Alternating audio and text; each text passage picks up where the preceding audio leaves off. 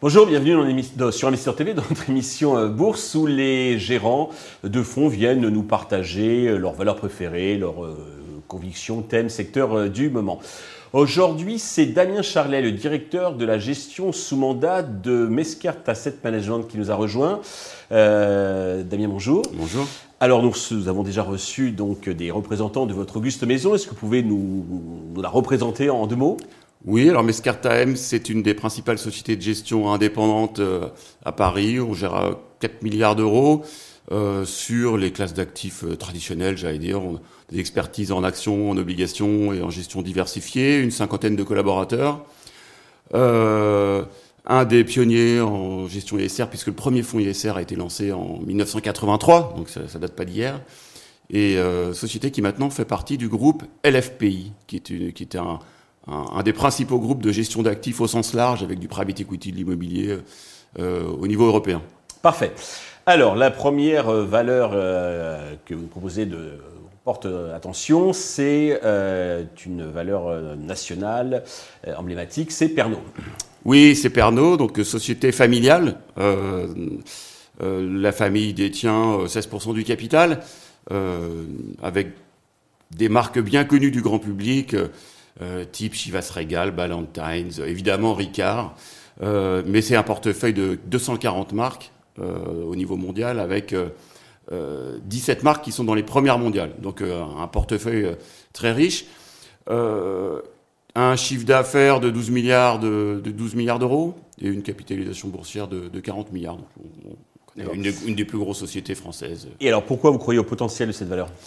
Alors, ce qui nous plaît dans cette valeur, c'est que euh, il y a deux raisons. Euh, euh, la première, c'est qu'ils ont un portefeuille de, marques et d'actifs qui couvre un peu tous les types de, clientèle, donc qui va du plus haut de gamme vers quelque chose de, plus accessible. Donc, et, dans tous les âges aussi. Et tous les âges, absolument.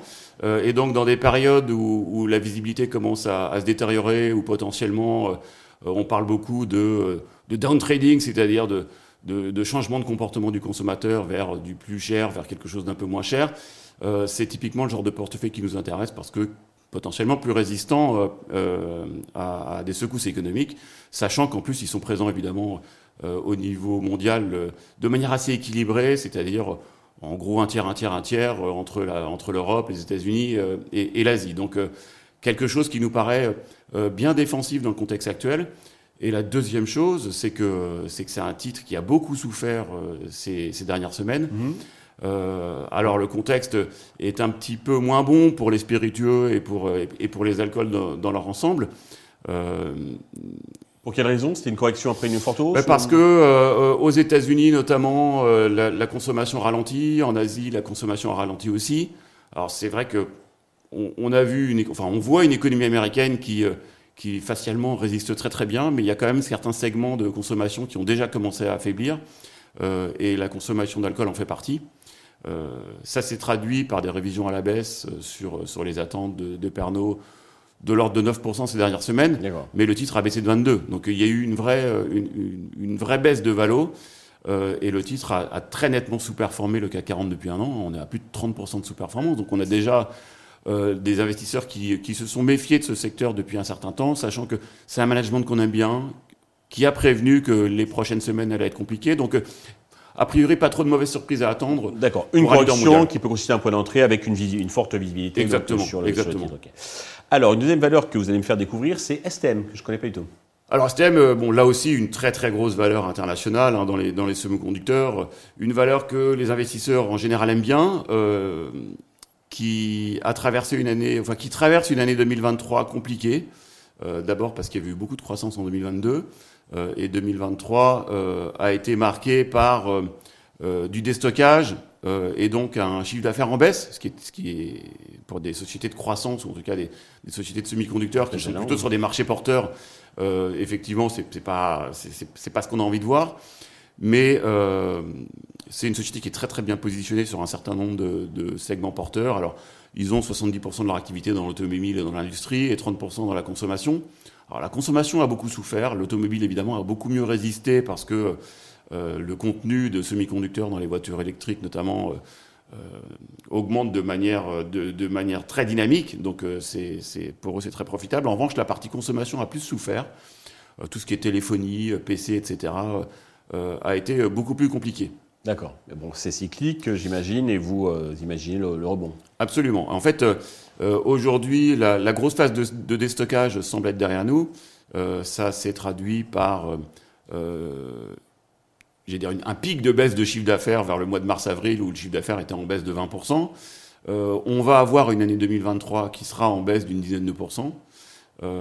mais avec un déstockage qui se termine et des bases de comparaison qui deviennent plus favorables, on est parti sur une année 2024 qui normalement devrait retrouver le chemin de la croissance et retrouver le chemin d'une bonne croissance, avec pas seulement, j'allais dire, ce qui nous intéresse, c'est pas seulement l'effet de base euh, et le fait que ça sera mieux après avoir été moins bien, c'est que, mmh. que la société est très bien positionnée sur certains segments particuliers, euh, type euh, les semi-conducteurs à base de carbure de silicium, qui, sont, qui, sont des, qui, sont un, qui est un segment qui croît de 30% par an, et, dans la, et, dans lequel STM a 40% de part de marché. on n'imagine pas qu'ils vont garder ces 40% de part de marché, parce que comme tous les marchés, il y a de la concurrence. Mmh. voilà. Mmh. Mais euh, même s'ils même s'ils perdent une partie de leur part de marché, de par la croissance quelque part, ça compense. Exactement, ils auront une très forte croissance sur ce sur ce segment-là. Euh, le segment automobile devrait rester très résistant. On a eu par exemple encore hier Infineon, qui est un, principal concurrent sur le segment automobile, qui a, qui a fait un, une journée investisseur sur, sur l'automobile. Euh, et ils ont, euh, ils ont donné des, illustrations de, de, la dynamique des semi-conducteurs dans l'automobile. Et ils s'attendent à ce que d'ici quelques années, il y ait 2000 dollars en moyenne. Alors évidemment, la moyenne entre des hauts de gamme et des bas de gamme automobiles, ça peut beaucoup changer, mais en tout cas en moyenne, qu'on ait 2000 dollars de, de, de semi-conducteurs dans les automobiles d'ici 2030, alors qu'aujourd'hui on est à 1300 et que dans les voitures thermiques, on est à, on, est à 700. D'accord. Donc, euh, euh, même si euh, le marché automobile reste stable, la pénétration euh, de, leurs produits fait qu'il y aura une croissance sur. Euh, oui, les hybrides euh, ou, électriques sont plus consommatrices de semi-conducteurs. Absolument. et, la baisse de, de, cours de, ces derniers, là aussi de ces derniers mois, on regarde quand même toujours les valos, même si ça suffit pas pour faire monter des titres, c'est important. on, est, on est sur des niveaux de valos pour des sociétés technologiques comme ça, avec quand même des belles perspectives qui sont de l'ordre de 10. Donc c'est vraiment des valos faibles. Alors après, ça reste des valeurs, ça reste des valeurs cycliques, hein, mais mais c'est une cyclicité quand même qui est, qui est, qui est j'allais dire, adoucie par le fait qu'ils euh, que ils ont un certain nombre de marchés qui sont structurellement en croissance. Très intéressant. Euh, dernière valeur, donc on va du côté d'Espagne, dans l'habillement, c'est avec euh, Inditex, Inditex, je sais pas comment on prononce. Inditex, absolument.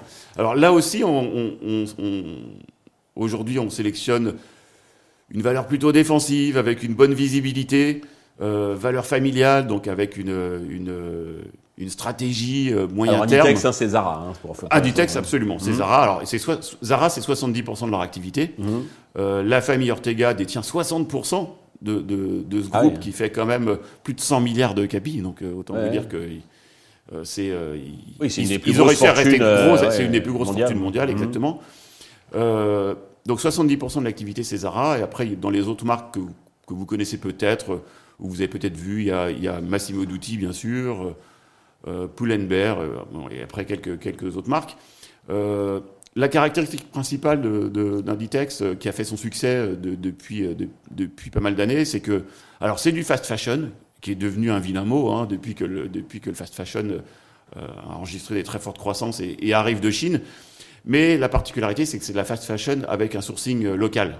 Donc c'est moins, j'allais dire, perturbant euh, euh, au niveau, euh, au niveau durabilité, transition durable, etc., que, du fast fashion qui, prend l'avion et qui va de partout. Et, le modèle, et ce qui a fait le succès du modèle, c'est alors c'est à la fois le sourcing local et c'est le fait qu'ils sont extrêmement réactifs et qu'ils ont beaucoup investi dans les technologies, ce qui rend leur, leur, leur modèle extrêmement rentable. Et donc aujourd'hui, ils sont très très rentables. Et puis je pense, comment dirais-je, qu'ils bénéficient un peu de la, des difficultés de leurs concurrents, parce qu'ils résistent par rapport à des, marques de vêtements qui, elles, sont Absolument, absolument. C'est assez étonnant parce que c'était pas vraiment ce qui est attendu, mais ils ont plutôt, euh, ils se sont renforcés grâce au Covid, euh, parce qu'il y a beaucoup de, petits concurrents qui ont disparu. Euh, donc c'est effectivement aujourd'hui, ça, bien qu'il y ait évidemment toujours des concurrents qui apparaissent dans, ce, dans, Mmh. dans l'habillement, euh, ils n'ont pas de difficultés particulières. C'est une société de croissance, là pour le coup, une pure valeur de croissance, c'est-à-dire que ils ont de la croissance visible euh, qui est comprise entre euh, euh, 5 et 7% par an de croissance de chiffre d'affaires avec des marges très élevées. Et dans les prochaines années, tout laisse à penser que cette croissance va se poursuivre avec une bonne visibilité. Parce que, alors il y a, deux choses. D'abord, ils- ont certaines zones géographiques dans lesquelles ils sont peu présents et, et les États-Unis les États-Unis en font partie. D'accord. Euh, ils ont euh, entre 0,5% et 1% de part de marché aux États-Unis. Donc, euh, Et leur intention, c'est de s'y étendre. et alors justement, ils sont en train de, ils, ont annoncé cette année qu'ils allaient nettement augmenter leur, leur, leurs investissements opérationnels pour passer de 1,1 à 1,7 milliard. Donc, euh, et, et- et soit dit en passant, ils ont 10 milliards de cash net, ce qui est quand même absolument gigantesque. Ouais. Donc ils ont les moyens de leurs ambitions. Euh, et, ils- et- et si leur, leur, leur part de marché aux États-Unis passait ne serait-ce que de 0 0,5, 0,7 à Vu un la peu taille plus de 1%, marché, ça fait une croissance. ça ferait déjà une croissance de plus de 2 milliards d'euros de chiffre d'affaires. Donc, euh, euh, ils ont des ambitions de croissance encore, euh, soit par euh, toujours amélioration de leur- leurs espaces de vente, mais aussi par augmentation de leurs espaces de vente. Ils ont les moyens de, de leurs ambitions. Et j'allais dire, ils ont encore, dans certains endroits, des parts de marché suffisamment faibles pour que, pour que leur- euh, leurs ambitions de croissance soient crédibles. Alors évidemment, là, pour le coup, on est sur des valeurs un petit peu plus chères, parce que c'est de la croissance visible, parce qu'ils déçoivent rarement. Ouais. Euh, les dernières publications ont été très bonnes. Euh, euh, ils ont, ben, j'allais dire, l'avantage des sociétés familiales, c'est-à-dire qu'ils ont une vision moyen terme qui leur permet de de ne pas juste viser des, des, de- et de faire des investissements pour, pour le prochain trimestre. Donc, donc euh, ça permet d'avoir une croissance euh, moyen terme qui est beaucoup plus visible et une fois de plus, ils déçoivent rarement. Ok. Merci. Euh, pour euh, conclure, alors de manière plus globale, comment voyez-vous euh, l'évolution euh, des marchés sur les, les prochains mois jusqu'à la fin de l'année? Alors, euh, c'est un peu plus difficile depuis, euh, depuis deux mois. Euh, La principale, la principale cause, c'est, les hausses de taux, euh, les hausses de taux d'intérêt.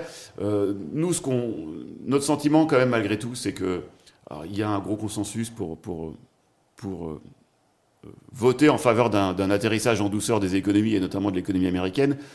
L'histoire nous dit que quand il y a des hausses de taux, en général, ça se traduit par une récession. On a du mal à se dire qu'avec la violence de la hausse des taux de ces derniers mois, de ces derniers mois euh, il va pas y avoir une récession échappe, euh, un peu partout. Donc Mhm. on y écha- pour nous, on n'y échappera pas. Ça ne veut pas dire qu'elle sera très méchante parce que le marché de l'emploi est très bon. Mais euh, on est encore sur des anticipations, à notre avis, notamment de prévisions de résultats en Europe et aux États-Unis, qui sont des scénarios haute fourchette de ce qu'on peut attendre. Euh, C'est-à-dire que sur l'Europe, on attend, euh, enfin le consensus attend 6% de croissance des bénéfices en 2024, ce qui pour nous n'est pas vraiment un, un scénario de récession, euh, surtout si l'inflation baisse et que les entreprises ont Et plus ça de mal à réaliste ou plutôt l'inflation. optimiste? Ça nous paraît optimiste. Mhm. Et aux États-Unis, le consensus est encore à 11%.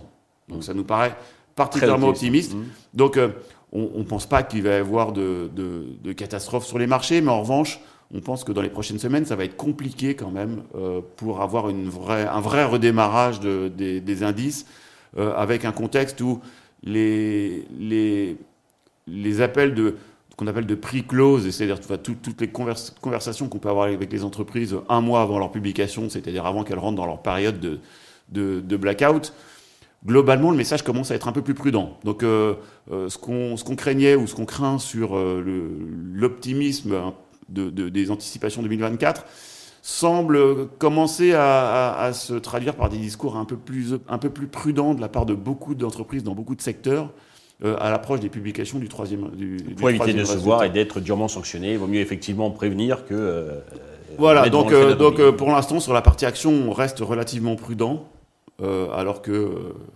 on est plus optimiste sur la partie obligataire. Obligation. Parfait. Damien, merci d'être venu nous partager votre, euh, vos connaissances, votre expertise. Euh, merci à tous de nous avoir euh, suivis. Euh, je vous donne rendez-vous euh, très prochainement sur Investeur TV avec euh, un autre expert euh, de- des marchés de la finance.